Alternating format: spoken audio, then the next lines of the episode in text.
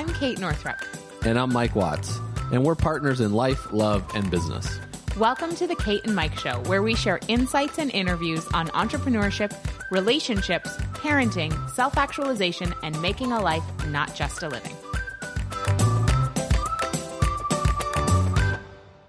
Welcome, everybody, to another episode of the Kate and Mike Show. I am Mike. And I'm Kate, and we are, as usual, talking love, life, and business. Today, we have a really special interview with a good friend of ours, Marie Forleo. Marie and I met many years ago. I think it was in 2008. I had seen her speak at Mama Gena's School of Womanly Arts, and at the time, she had a brand called Rich, Happy, and Hot. And I thought she was hilarious. She spoke at networking night and was talking to us about pussy business. And I was like, this girl's awesome. She taught us all how to booty shake. She was just really fun and wise. And so the throngs of women approached her afterwards and not wanting to be a fangirl myself, I just kind of, you know, grabbed her business card and set the intention that our paths would cross, you know, when the time was right. And wouldn't you know it, a couple weeks later, I was standing in yoga class at Yoga Shanti in Sag Harbor, New York, and I was in Warrior 2 right across the aisle from Marie and her fiance Josh. So I got to introduce myself afterwards and we ended up I was spending a couple weeks out there and we ended up just going to the beach all the time and playing paddleball and just getting down and dirty about online marketing and psychology and as Josh calls them grow yourself books which are the whole personal growth industry spirituality and we just had a ball. And so that's how I got to know Marie and Josh and that was I think that was the year or the year before B School was even a thing. And Marie has built a multiple seven figure empire, online empire, teaching people how to build sustainable online businesses using modern, elegant marketing techniques. And she's brilliant at it. And so much of what Mike and I do in our business is because of what we've learned and from Marie. And Oh, do you want to say something else, honey? this episode, we just talked about her journey with business, kind of what she's done from the time she started, like 2008. Is that when she said she started? No, Marie started in the late 90s. Oh, yeah, in the late 90s when she started. But then that was not online, or it was just when the internet was like dial up. B School started in 2009, I believe. Right. So the journey with B School, her journey as being a new entrepreneur, and then even advice. She gave some great advice for folks that have a business and then also just new into a business, or if you're thinking about doing a business. And then also she talked about what she wants her funeral to be like, which I thought was pretty entertaining yeah, Marie is funny. If you watch Marie TV, you will find that she is funny. There's a phrase that you'll want to listen for in this episode that I think is possibly going to become part of the modern lexicon. I had never heard it before. It's hysterical. I couldn't stop giggling. So listen up for that phrase. You know, Marie used to be an elite dance athlete with Nike. She was a producer with MTV. She worked on the stock exchange on Wall Street. She worked at a bunch of Condé Nast magazines, and she was one of the people who kind of took the life coaching industry by storm in the late 90s when it was really just like a baby industry. Marie has been interviewed and hangs out with Richard Branson, with Anthony Robbins. She's been on Super Soul Sunday and she's one of the Super Soul 100 with Oprah. She's a dear friend. She's amazing. She's a Jersey girl. She's wildly successful. She has a huge heart. And I think you're going to really love this episode. Enjoy. All right. Hey, Marie. What's up, Kay? What's up, Mike? Hello, Marie. We're so happy to have you. This is so I fun. love guys. It's yeah. been a while in person, but it's always so good to connect. So I was just thinking about you this morning as I was preparing for our chat. And I was thinking about, you know, your background and like you were a Nike elite athlete and you were a producer and you were a choreographer and you were a fitness video person and like worked on Wall Street and magazines and now you run a multi-million dollar online empire. And I'm curious, you know, with your amazing past and everything that you do now, because I would also say, you know, you're definitely a world changer activist. Like when you're meeting somebody at a cocktail party, I don't know if you go to cocktail parties often with people you don't know, but if you were, what do you say when somebody asks you what you do?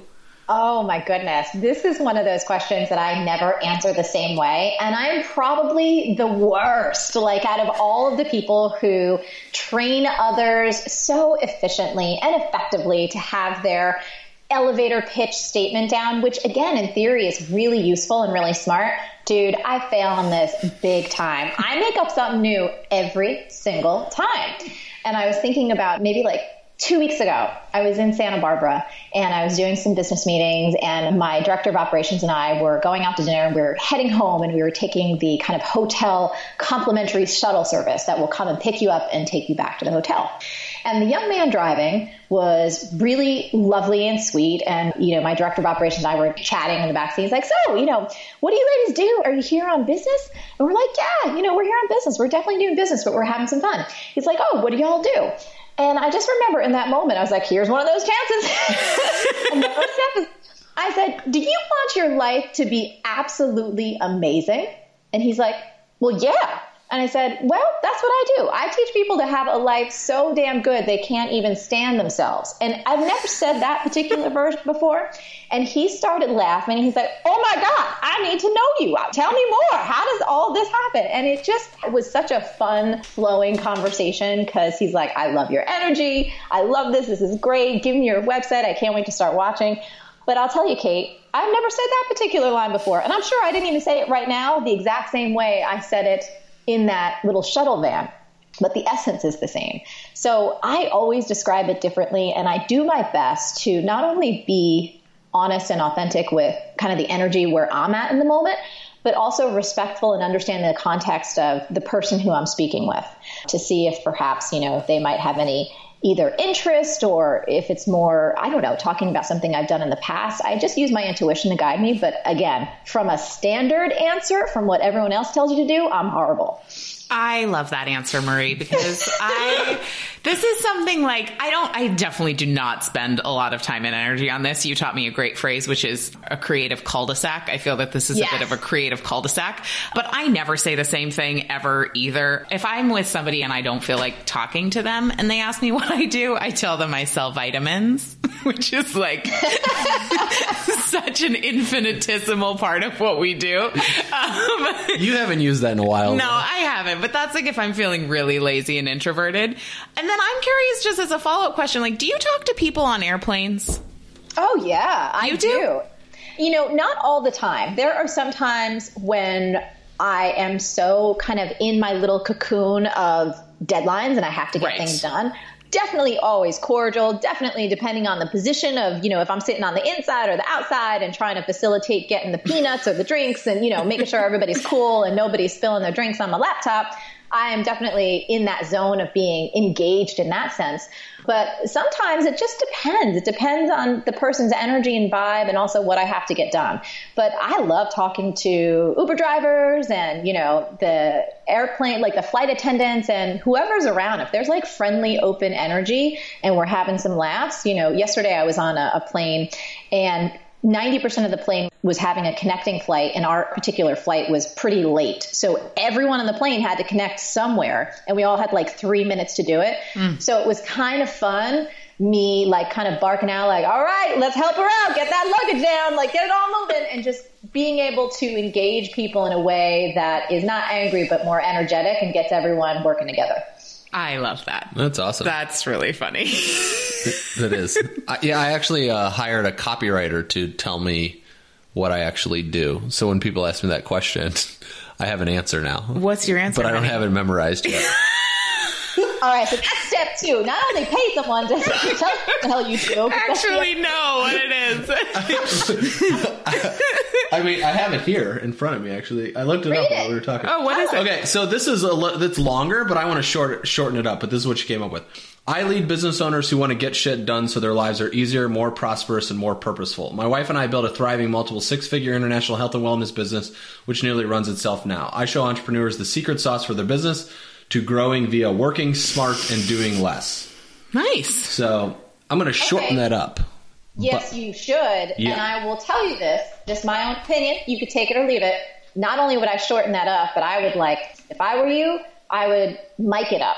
You know, Yes. say, hey, my wife and I do this. You know anybody? And like have a question that kind of leaves a little bit open for your person that you're talking with to get curious about something. You know what I mean? And I'm assuming, Mike, that what you just read was maybe like three or four different versions of it. She wasn't expecting you to do all that, right? No, that was we went back and forth. It was a long story there, but yeah, we basically went back and forth. And I just know, like reading that right now, I'm like, that sounds so professional. That doesn't sound like Yeah. It's good in writing, but if you were actually Correct. with somebody, I love Marie that you engaged Yeah, your that was great. your shuttle driver with like, do Yeah. you want your life to be like incredibly amazing?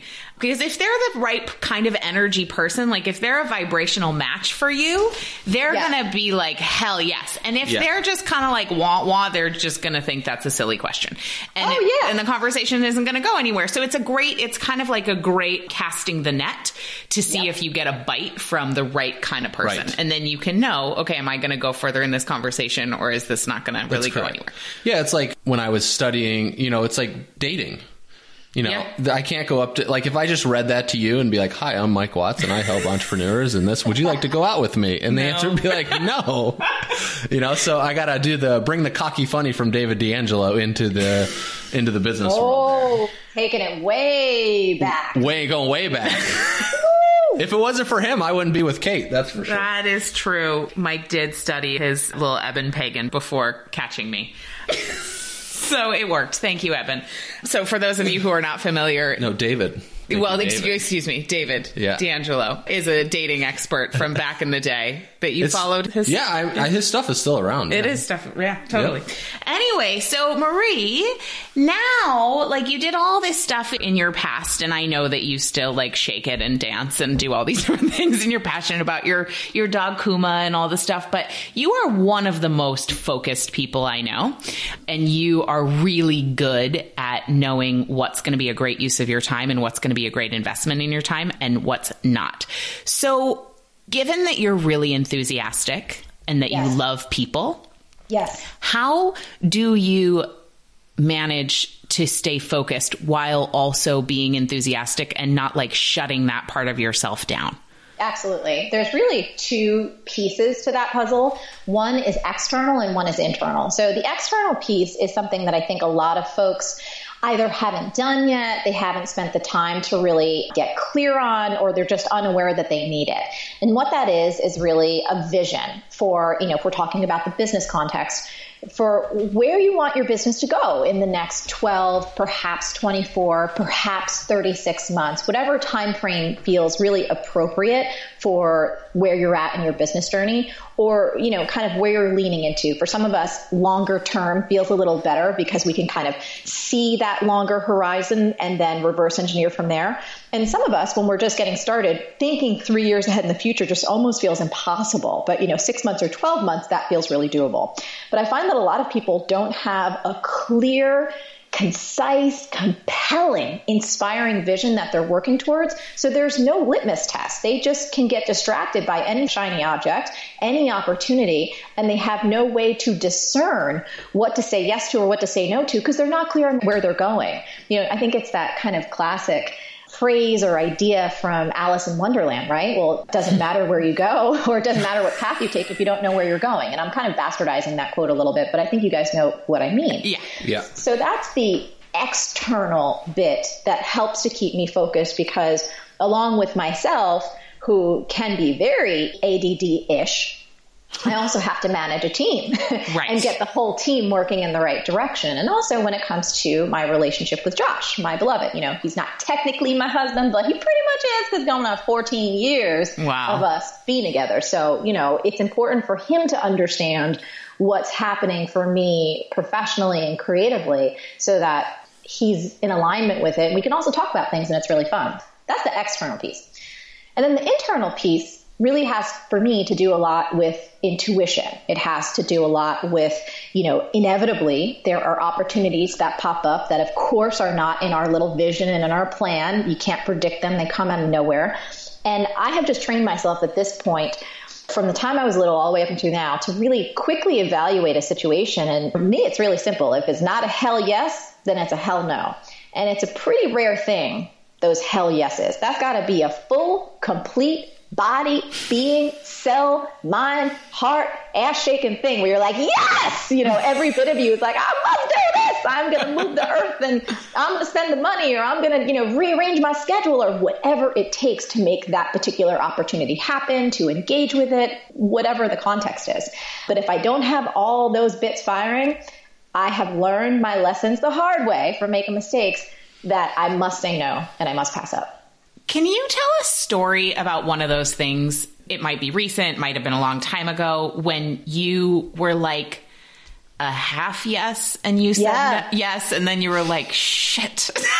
Yeah. I'd love to Oh, hear a story about that.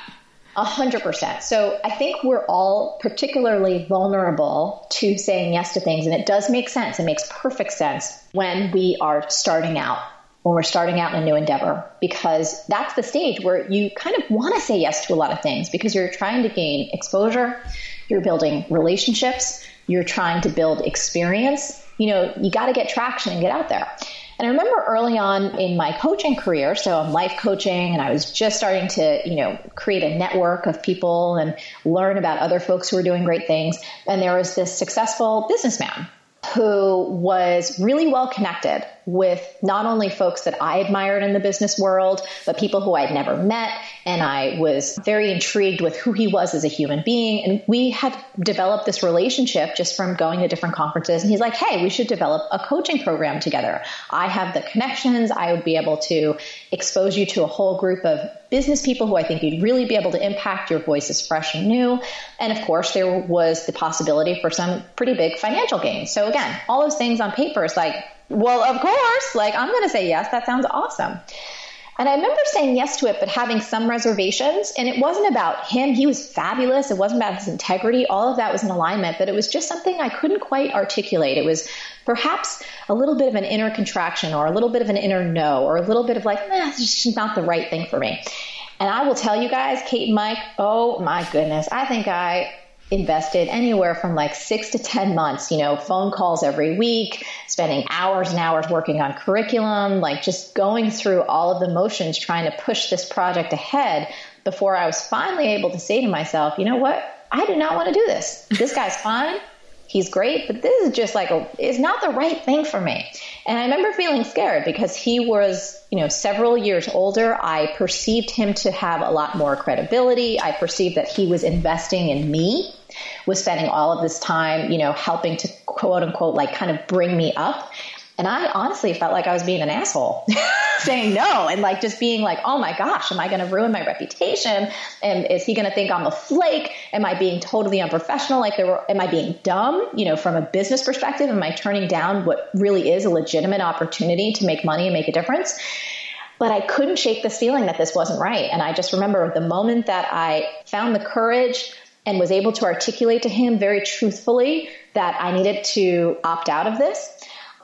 I felt like the weight of goodness, like a hundred pounds, a hundred tons even were lifted off of my shoulders. And it was like the clouds parted and the sun was shining again. And I wanted to skip around New York City throwing daisies at people because I felt so free. I was like, free at last, free at last. Thank God I'm free at last.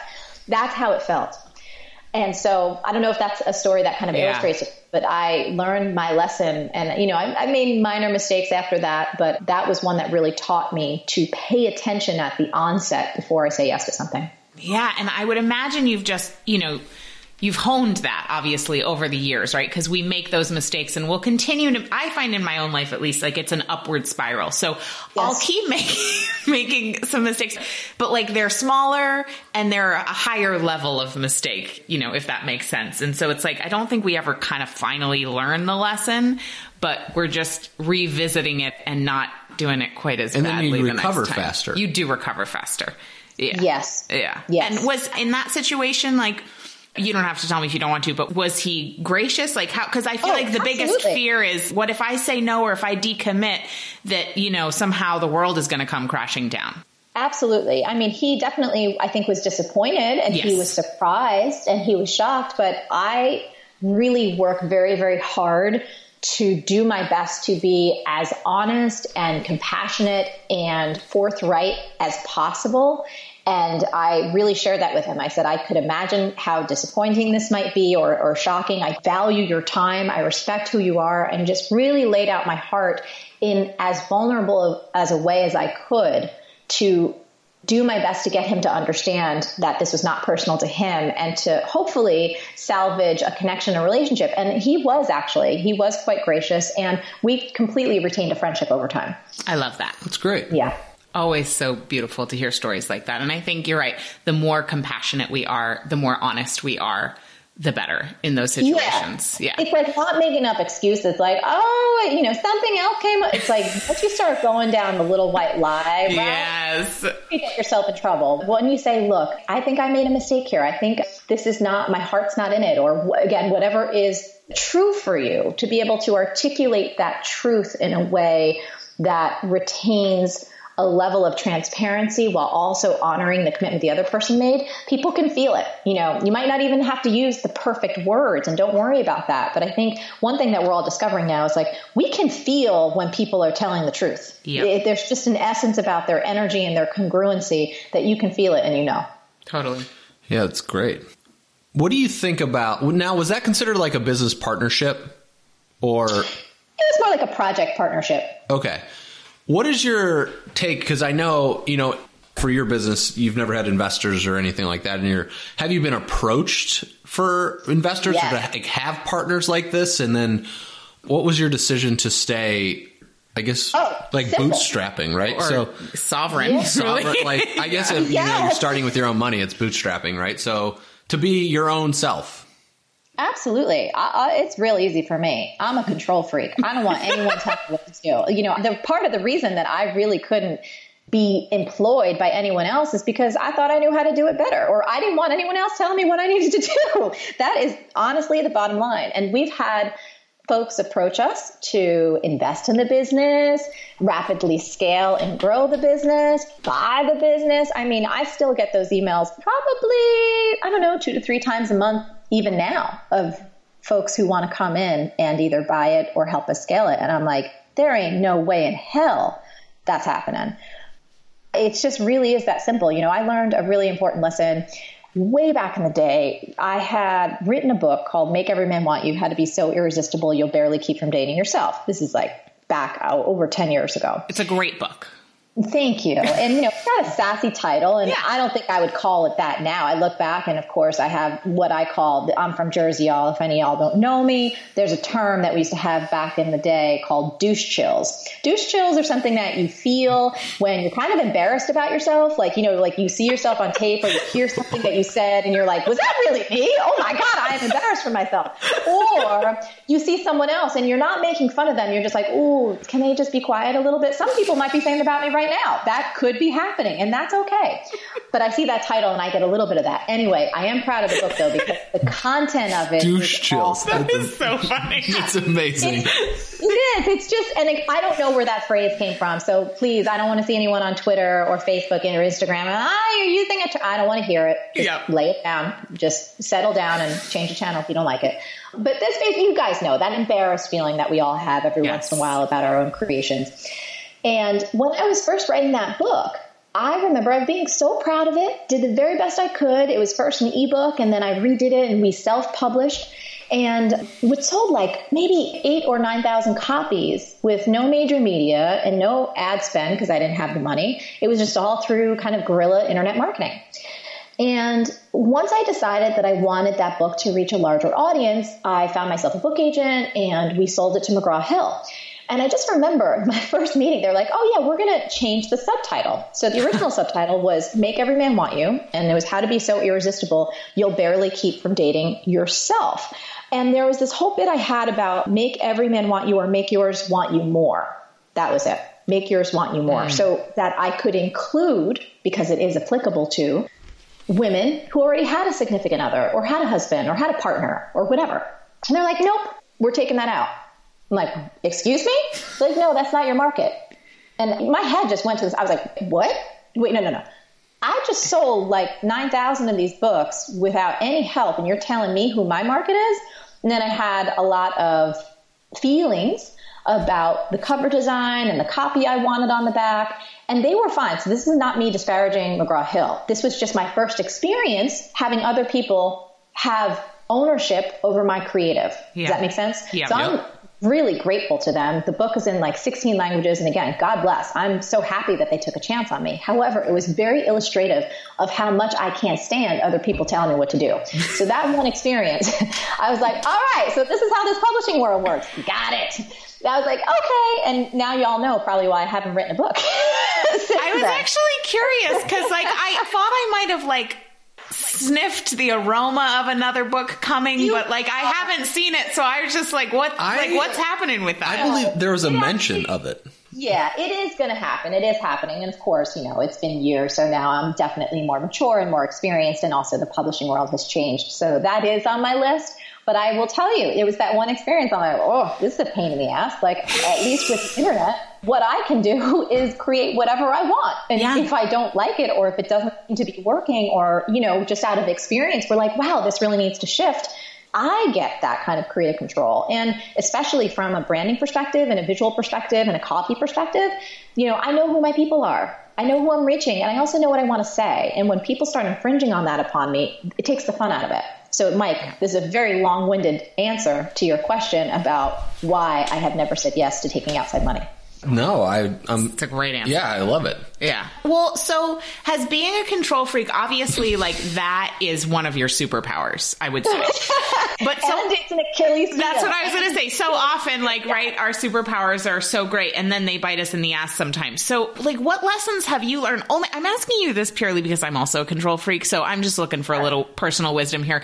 Oh, yeah. like, how has that ever bitten you in the ass, and how have you learned to like not let it be your Achilles heel so often? Like, how do you let sure. go when you need to? yeah, I think it's a great question. I think for many of us, especially, I see this a lot with my fellow women, yeah. my fellow ladies. And I, not so ironically, have a lot of women friends who we kind of joke because they'll come over my house and like if I'm having a bunch of folks over for dinner and we're doing a dinner party, like some of my friends, like they know how somewhat OCD I can be about like cleaning the kitchen before even the meal is done and, you know, making sure everything's really organized and like having to control things like, oh, the, can- no, the candles need to go there. This needs to happen. So we joke. And now I have a lot more of a sense of humor about myself than I have before. But to answer your question, Kate, I really, it's a work in progress, and I am certainly not perfect at it. I think it slows me down. I think that I'm constantly keeping an awareness around it and practicing letting go, practicing allowing other people to take over the things that perhaps are like some of my strengths and really experimenting you know and letting people go on their own and then saying you know what? It really doesn't matter. Where my time and focus and energy is best spent is over here. So mama needs to like just keep her focus and her mind and her attention, it's almost like putting on little blinders and going la la la la la la la la la la la like that and just letting the chips fall where they may. And I will say this, age has definitely helped. You know, early 20s starting a business, total control freak. These days I am definitely more relaxed than I was before and not sweating the small stuff and I do think that, that the beauty of that relaxedness does come with experience.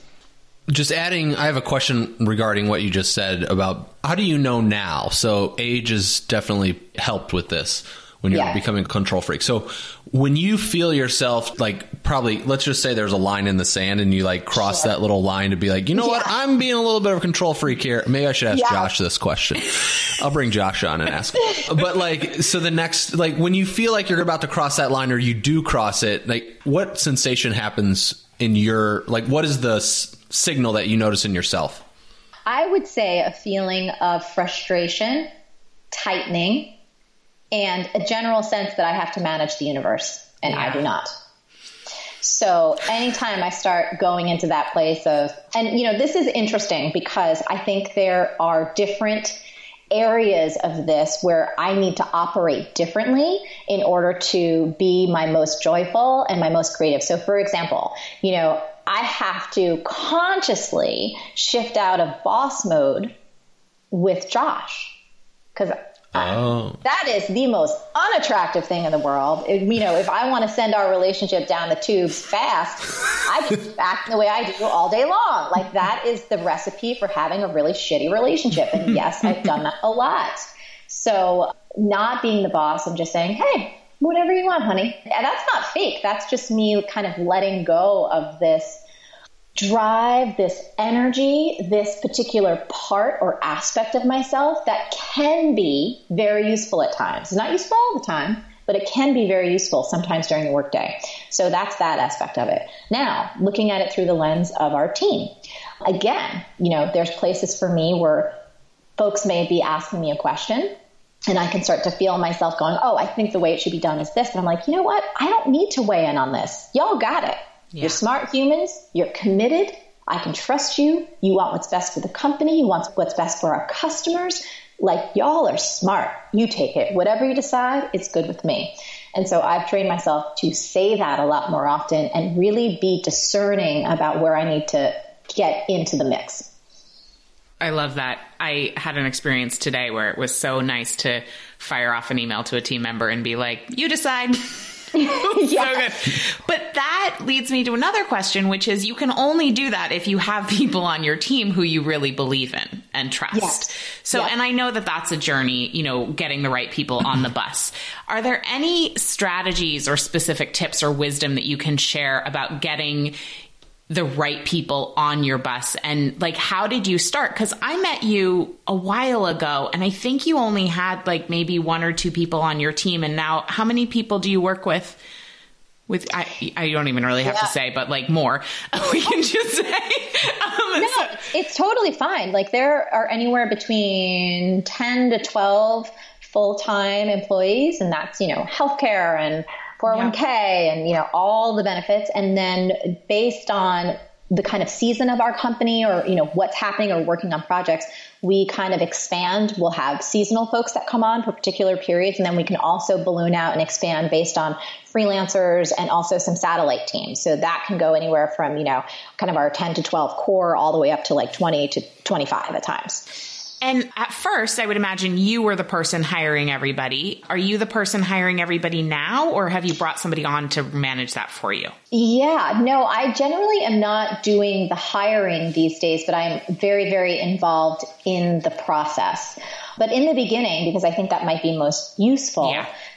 what really worked for me was being able to witness people's skills and work with them on a freelance basis at first and really see them in action and develop that rapport and that relationship and just have it happen over time.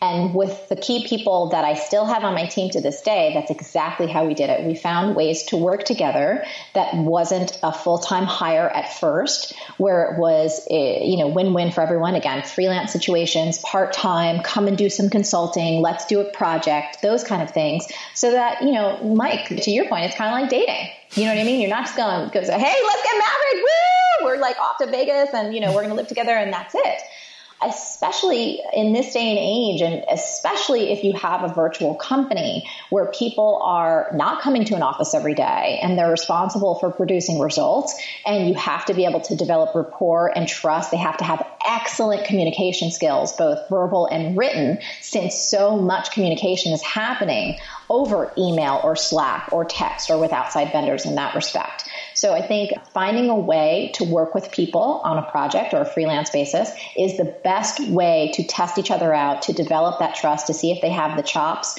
to see if they have the alignment of values, and to see if they're really going to be in it for the long term. Wonderful, wonderful advice. But I have a, a follow up question, which is oh, you have one, honey? No, go ahead. It's Well- funny. I wish we had a video for your face right now. I'm just taking, no, I'm taking What? it. That's I, the face. I want to hear about the face. It's my listening face. It's like my chewing on stuff face. Cause I just really have people on our podcast who I just want to ask them questions for myself. And then I figure if anyone else finds it valuable, that's just a bonus. So, no, but this one actually, I've been getting a question from a lot of people lately, and I have my answer, but I'm curious what your answer is. So, I'm running this thing called the Do Less experiment right now. Hold on. This is Oh. sponsorship. This podcast is brought to you by the do less DoLessExperiment.com. Brought to you by Kate Northrup. It's 14 days and you can join it at any time. and it's free. So There we go. That's um, good. That's our sponsorship. Uh, that's how we do sponsorships on the Kate and Mike I show. love it. I love it. So right now, you know, one of the things I talk about is outsourcing and delegation and that while we can do anything, we cannot do everything. And so people have been asking, well, yeah, but I'm brand new in business and I'm still not really making much money. So how can I possibly outsource anything when I'm not really bringing in enough as it is? So I'm just curious, when you got started, I know you were thousands of dollars worth of debt and you were bartending on the side and you had some side hustles to keep things going. How did you make that leap to bring your first person on? And was it scary? And how did you make the decision and how'd you do it? It was terrifying. And I was a horrible, horrible boss. I didn't know what the hell I was doing. I was like terrified to assign anyone something. I felt guilty about it. I was like, oh, I should be doing this. It was like I was the worst, like literally the worst. Now, the reason I decided to hire someone was because at that time, between my coaching practice, I had published my ebook. I was also bartending, waiting tables, teaching fitness, and starting to get into dance. And I just couldn't do the customer service bit anymore. Like the emails were starting to get to the point where I couldn't schedule appointments and take care of folks who had, you know, trouble downloading their ebook or whatever it was and still get everything done. And I remember at that time, VAs, virtual assistants, you know, they were a pretty newfangled kind of thing there in those early 2000s. That was like, you know, very hot, hot at the moment. It was very brand new. So I had found myself a VA and, you know, I hired her and I just honestly used my bartending money. I used, I portioned it out. You know, I budgeted out and I could only afford her for a few hours a week. And again, I was a horrible boss. I was just, I was terrified. I was not good. But then I got better. And I think you just need to learn by fire sometimes. You need to throw yourself into it, be compassionate with yourself, and know that your first time doing anything, most of us aren't that great, right? We're like pretty horrible. We're pretty not good.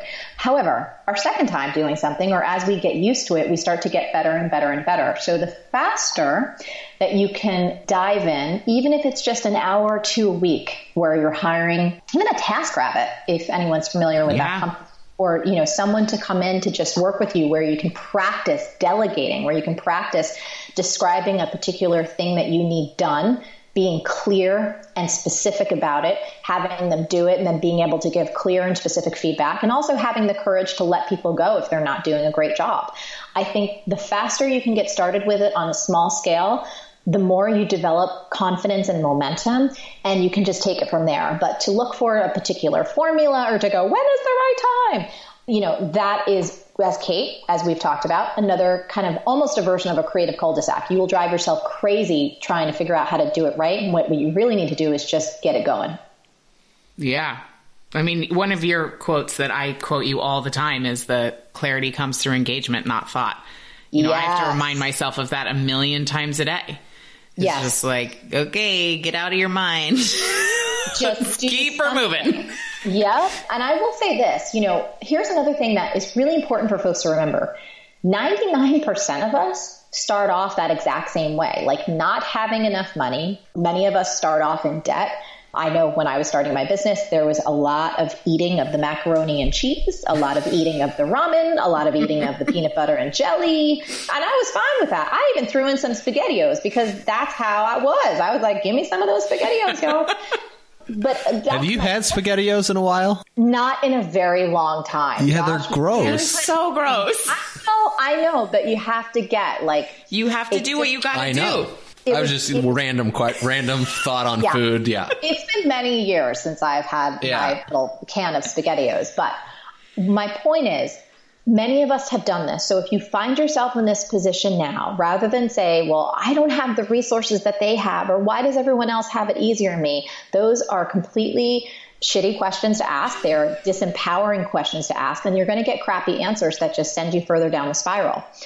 A more empowering question or framework to start asking is how can I make this work for me? How can I get started right now? How can I use my creativity, my resourcefulness, my ingenuity to get started this moment? And when you ask yourself better questions, you get better answers. And when you get better answers, you feel better, you take stronger, smarter actions, and you develop smarter, better habits. Man. I like it. I have a question regarding business structure. Now this might this probably doesn't this applies more to myself. So I'm asking for advice. here. me? This Yeah. is good. Yeah. So would you say that you're I mean it's Marie Forleo International, right? Is that the name of your company? That's the name of your company. Right. Yes. Yeah. So are you the because now we have a team members and you've grown, right? So Yes. are you making well, you've already said you're not making all the day-to-day decisions, but like what's your role in your company now? Really, for me, well, technically, so I'm the CEO, but I am responsible for setting the vision of the company in conjunction with my team, setting our priorities, and really the creative force behind it. When I say creative force, I am not the only creative force. I have a creative director, and honestly, everyone on my team, these are some creative folks. Like they just bring the ideas and they bring all their gifts. So I am by no means saying that they are just executing my vision, but because I am the leader of the company, and because so much of our success is connected to what I am passionate about or what I'm learning or what I'd like to teach, that's my job is to say, hey guys, this is where we're going next. This is really cool. This is something I'm jazzed about. This is something that I see and hear and taking in from our audience and our customers that they really need next. So I'm kind of setting those broad stroke pictures and broad stroke direction. And I'm also executing on the content. You know, I write and produce Marie TV. So that's like, you know, deciding the questions and not that I don't have help, but like all of Marie TV, that's comes out of my heart and my soul hmm. and the actual product creation and writing emails and also still writing, yeah, I'd say like 98 to 99% of our copy the words and the messaging that you see coming out of our company, that's me. And that takes a lot of time. Yeah, it Yeah, does. for sure. Yes, Yeah. it does. Yeah, when I see Kate write, it takes a lot of time. It's so It really fast. does. She's so fast though. It's crazy. No, it does, but to do it well, To do which it you well takes obviously time. have, like it, it just it does take time. Did you have a follow up question, honey? Or No, I just oh. it was an interest because we've you're been leaning in, so I just Well, I'm wasn't just. I'm leaning closer to the mic. Our chairs are. We need to like I don't anyway. But bringing more people on that I've noticed with our company over the last couple of years, I notice people have just and this might be relevant to some folks that have a few employees maybe it's only one or two freelancers or so that work with you. I notice that people will start as a freelancer and they'll just do what you tell them to do. And mm-hmm. then over the course of the last month month and a half i've really started to engage. Like in december i spent a lot of time with people that we're working with like all of our freelancers that work with us and got on skype with them for 30 minutes to an hour each one of them and just asked them you know their goals and their futures and what they really like about working with us and etc and i started to notice when we then i just up it's almost like i up leveled the expectation that i expect from them i don't know if that makes Yeah, any sense yeah. but it's like i just like this is what i want from you it's way above what they're giving me now but their response from that has actually been phenomenal. And where I think it's like, oh man, they're going to get scared or freaked. Like, I think team members and people in general, like they want to provide and they want to help out and they want to show and they all have great ideas. And I think just from an engagement standpoint, we've seen the same thing like you're describing here. And I, even with one or two of our folks have just really kind of stepped up. It's pretty amazing. Oh, yeah. And I think about it's really human. All of us Right. want to grow and all of us want to contribute. And when we start to feel stagnant someplace, when we feel like we're not growing, that we're not learning, that we're not able to contribute more, that's when people get bored, disengaged, and likely quit and look for a new opportunity. So I think Yeah. what you guys are doing is absolutely brilliant. And just to share a bit of what happens on our team, when I think about all the folks that we work with now, and you know, most people have been with us for years at this point. They've all grown tremendously in terms of their roles and responsibilities, in projects they're taking on, in what they've taught themselves, and you know where they're going, and the ideas that they bring to the table, and the proposals, and you know we're all training ourselves. It's like, okay, here's what I want to do. It's not like necessarily asking for permission, but here's how I thought it through. Here's the great parts. Here's where could be some liabilities. Here's my action plan of what I would do as next steps. What do we think? And for me as a CEO to get those kind of things proposed to me, it's a dream. It is an absolute dream. So I think, Mike, that was such a brilliant move that you did. And I think it's a really smart strategy for anyone listening to take on themselves. Yeah, and for yourself as well, right? Like, mm-hmm. I think that we can have those conversations internally yeah. and call ourselves to a higher level. For somebody listening who maybe, you know, is, we have a lot of, I recently did a survey of our audience and found that we have a lot of people who want to start businesses but have not yet. Yeah. And so, like maybe they have an idea. It's maybe just like a little tiny sprout and they know, you know, they want to grow an online business or maybe they don't even know online, but where in this day and age in early 2017, like where do you think people should start if they're just like, I want to start a business, but I don't, I'm, you know, there's yeah. a lot of different things. If you were to start this year right now, what would you do? Well, I think there's a couple of different ways to look at it, and there's two lenses that we should look through. One, so in my particular example, for me, when I discovered, again, this is the late 90s, early 2000s, that there was actually a profession called life coaching, meaning you could make an entire living and a business around helping other people have an extraordinary life. I almost fell out of my chair. I was like, I can't even, this is awesome. You know, I was a cheerleader in high school. My first major in college was actually psychology because I have always been fascinated to understand what really makes us humans tick. What is the difference between people who seem to thrive and excel, often in the face of the most extraordinarily harsh and difficult circumstances? How do those people do it? Versus other folks who sometimes have all the advantages in the world and yet they keep seeming to struggle and stumble and fall. Like, what makes the difference here? What makes people genuinely happy and fulfilled? And what just kind of takes us down? So that's always been something since I was little that I've been fascinated with. And I remember when I discovered life coaching, I was like, oh my goodness. You know, I was all of 23 and the logical part of my brain said, you're friggin' nuts. Who's going to hire a 23 year old life coach? This is stupid and crazy. And then my soul, my heart was lighting up like a Christmas tree. and I knew I had to just pursue this, not knowing that it would become my life's work, just knowing that it was going to be the next step. So for me, my desire of like, how am I going to start a business really was aligned with finding this calling that I had to find a way to express. So that's that was my particular path. And I think yeah. for many of us, that can be. You feel called to make a difference or you have a particular set of skills or strengths or gifts and you want to share them with others.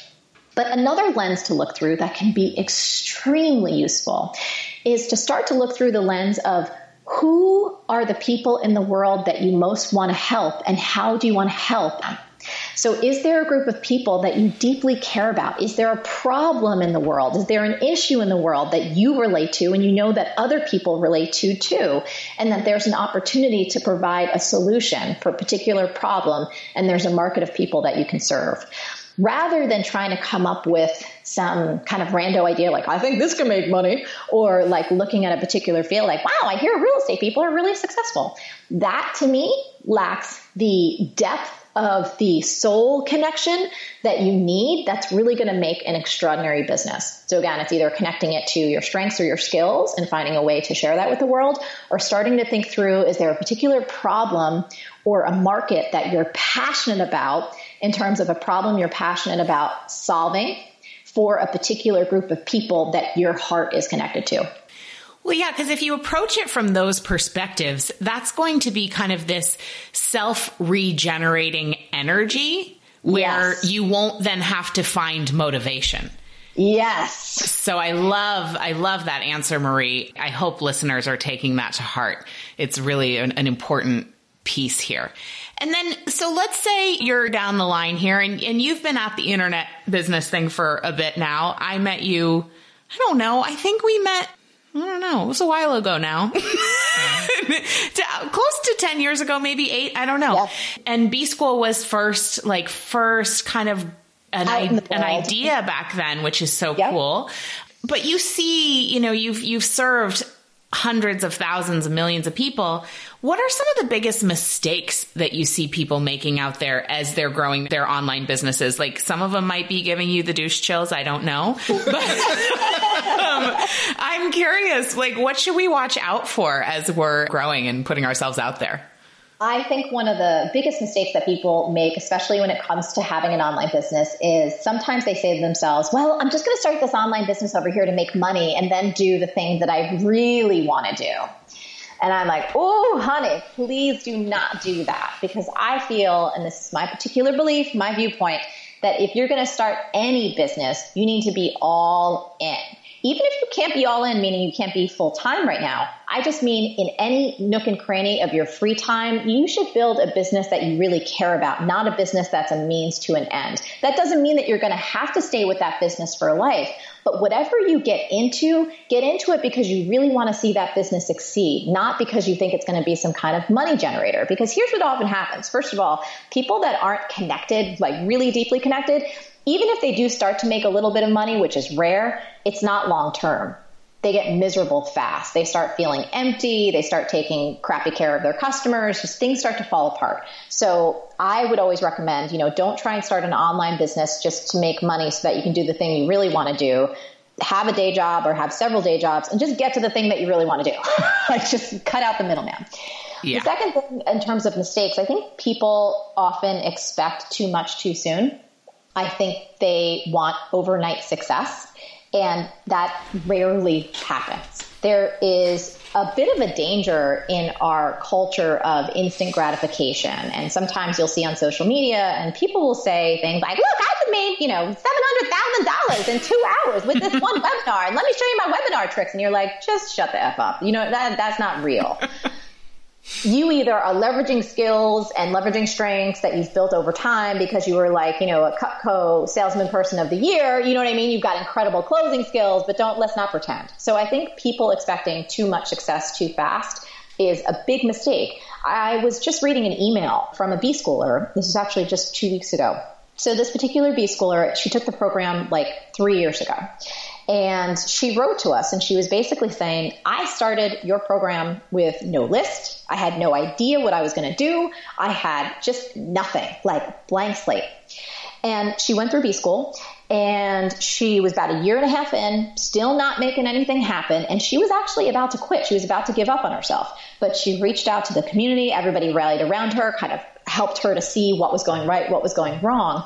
And now it's like three years later, she wrote me this email she had her first $60,000 month and it has completely changed her life. Wow. Now, wow. can you imagine if she would have given up? Just like, it ain't happening too fast. This is dumb. It's not work, you know, or whatever. Or like, I'm not cut out for this. I'm not smart enough. All these things, this ain't happening. I can't predict how long it will take for people. And obviously that's, you know, I'm sure you guys can't either unless you got some crystal ball you want to let me know about. But my point is this people expect way too much way too soon.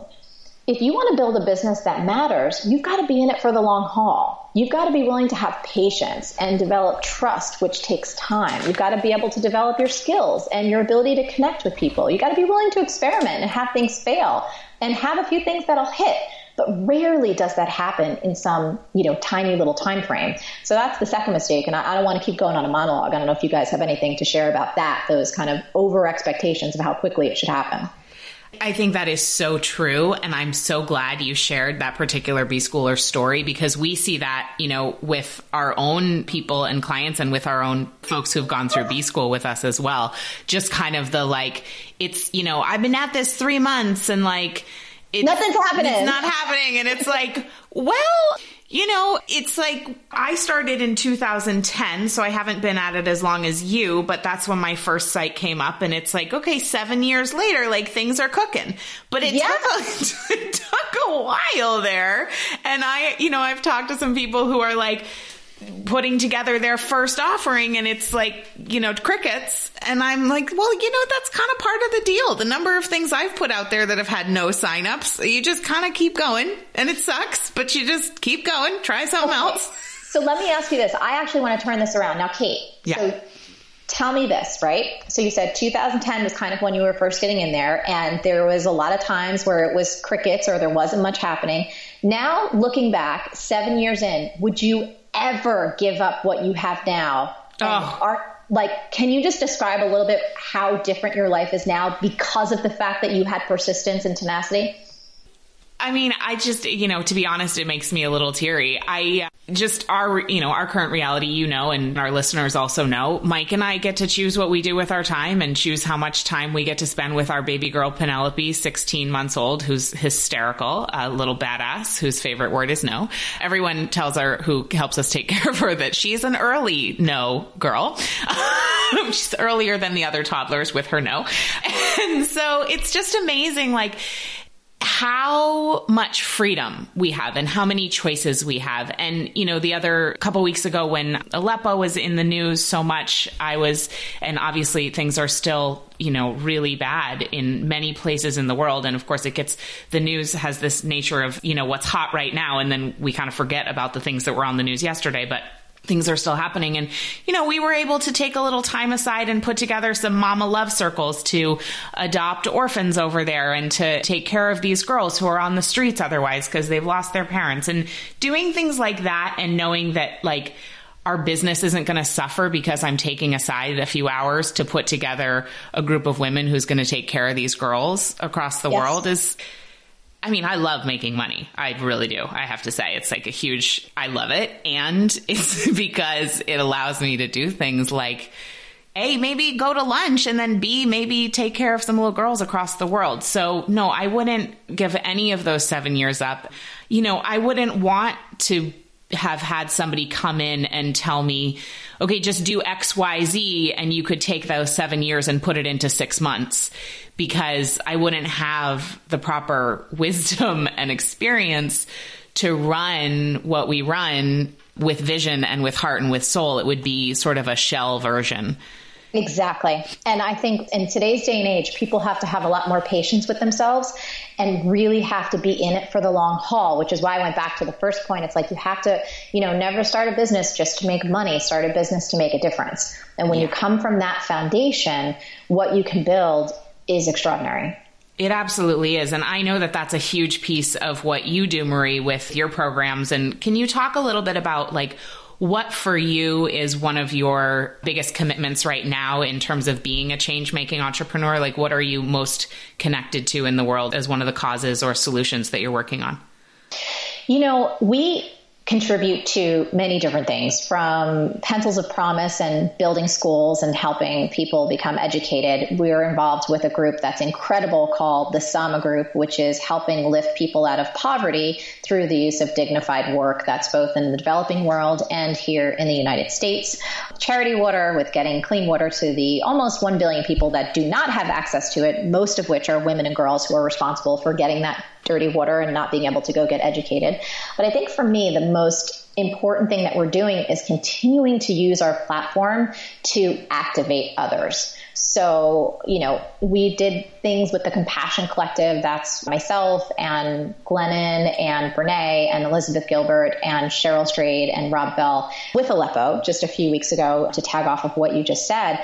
But I think it makes me most excited that we're able to share opportunities using our platform, using social media and our email list to get people involved in making a difference, whatever the particular cause of the moment may be, to be able to mobilize others to take meaningful action, whether that might be a donation or it might actually be a social share, or it might be, you know, adding their voice or spreading the word to others. That for me is honestly, Kate, the most exciting piece of it because when you have a collective of people who really do want to make the world a better place and you're able to share an actionable idea that mobilizes others and gets them out there doing it, I feel like it puts the power back in the everyday person's hands.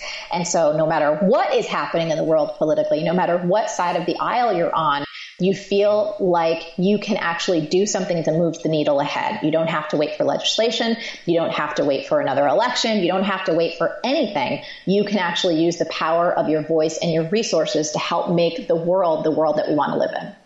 Love that. Hmm. I love that. That's great. Yeah. So, Hun, I know you had a question that you wanted to end with. It's a great Mike Watts wacky question. I haven't asked anybody th- this yet.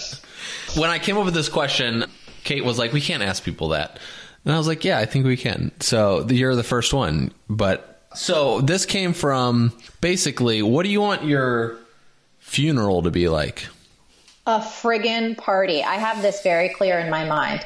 I want a lot of dancing.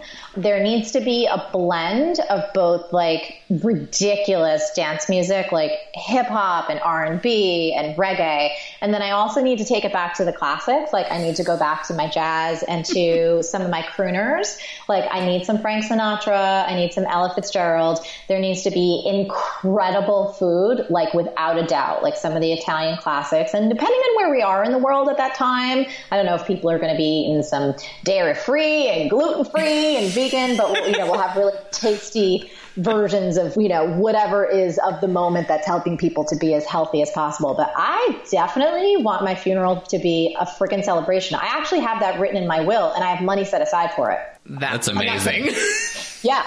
No, I've told I've told all the people, like the, everyone around right now, like, look, if it happens earlier than we expect, listen, know that mama is on a good train and you need to celebrate the life. You need to celebrate her and eat all the food and drink all the wine and do all the dancing and the laughing because that's what I want. I love that. So beautiful. By that time, we'll be food free, though. Like we're just not eating food. Uh, period. Maybe. No, that would be so sad. I know it would be sad. I love food. I'm not interested in a food free life. And what is your like top three hip hop songs that you would like played at your funeral? Oh goodness. Well, I will tell you the one. I'm just going to say the one of the moment right now. Okay. I cannot commit to an all-time one because we just don't know. But let's say we were having a pretend funeral right now. I would want Rihanna. We gotta work, work, work, work, work.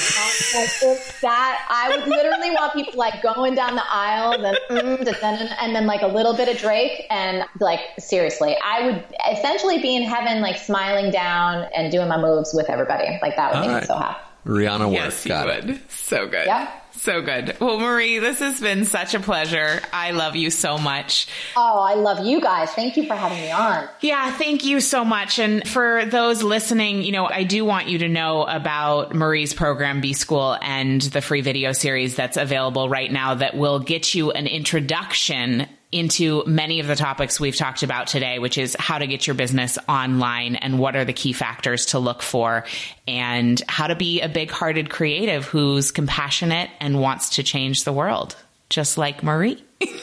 right? So you can grab that over at katenorthrup.com forward slash B school. Any final words, Marie? Anything you want to leave folks with? Just to remember that you are on this planet for a reason. It's something that we say with Marie TV that the world really does need that special gift that only you have. So don't forget it. Don't listen to the voices in your head that say that you're not good enough or that you're not worthy or that you don't have anything special to share. You absolutely do. You have genius coded inside of you. And no matter what form it takes, whether it's a small business or a job or several jobs or however you choose to express it, please do because the world really does need you. Thank, Thank you, you so much. And then where else can people find Marie Forleo? Are you on?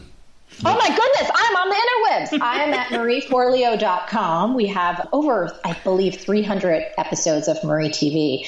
So if you have enjoyed this and you haven't gotten douche chills and you actually like my energy, I think you will completely love Marie TV. So there's interviews and there's just kind of Q&A Tuesdays, which are kind of shorter questions and answers.